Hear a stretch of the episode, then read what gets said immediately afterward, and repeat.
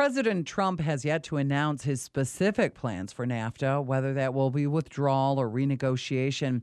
Richard Walawender is a lawyer with the firm Miller Canfield and an authority on international law. He says any of the three countries that are part of NAFTA can withdraw from the agreement with six months' notice.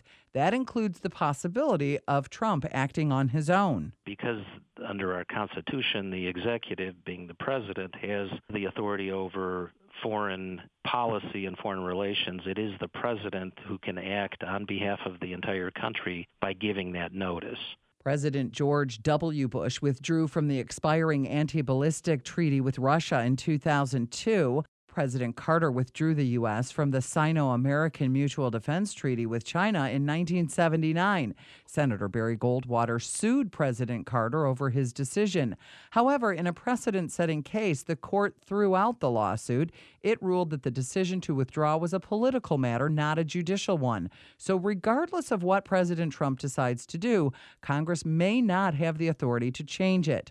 Walawender says if the U S unilaterally withdraws from NAFTA, it would trigger a tariff structure for Mexico and Canada that applies to all nations under the Most Favored Nation schedule. It depends on what kind of product it is, but if we're talking about, let's say, automotive components or other hard goods coming in for these Most Favored Nations, the tariff on those products is, I think, averages about only three point five percent. Another option for the president is renegotiation of certain provisions within NAFTA, but Kristin Dziczek, director of Industry, Labor, and Economics Group for the Center for Automotive Research, says ending or significantly modifying NAFTA could have serious implications for auto producers. NAFTA has resulted in a very integrated market here in the U S, Canada, and Mexico. There are certainly promises of NAFTA that have yet to be fulfilled. There are some things that could be improved, but overall, just throwing NAFTA out would throw this industry into a spin. Dziczek says parts manufacturers, suppliers, assembly plants, and other essential components of the auto industry are scattered between the three countries. There is about forty percent of the content of a Mexican-built vehicle that is sent to the U S that is U S content. So there are jobs in the U S depending on Mexican capacity and, and Mexican production.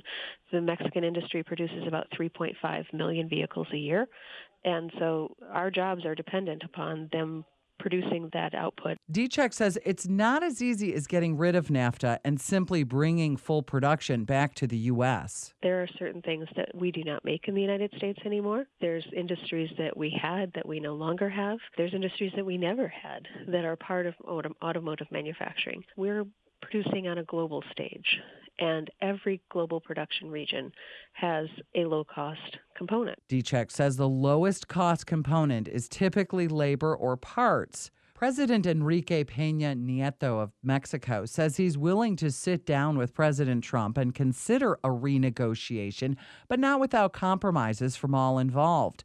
Canadian Prime Minister Justin Trudeau has already met with President Trump, and Trudeau's stance reflects the position of Unifor, the Canadian Auto Workers Union, and its president, Jerry Dias. We need to renegotiate NAFTA. NAFTA has been a disaster for Canada, just as it has been for the United States. Dias says Mexico has been a source of cheap labor, with workers there making about five dollars an hour.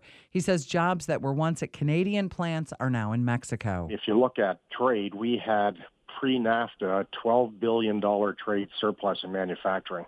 Today we have a one hundred twenty billion dollars a year deficit. The biggest chunk of it is NAFTA. Since nineteen ninety-nine, we've closed two assembly plants here in Canada. They've opened eight in Mexico.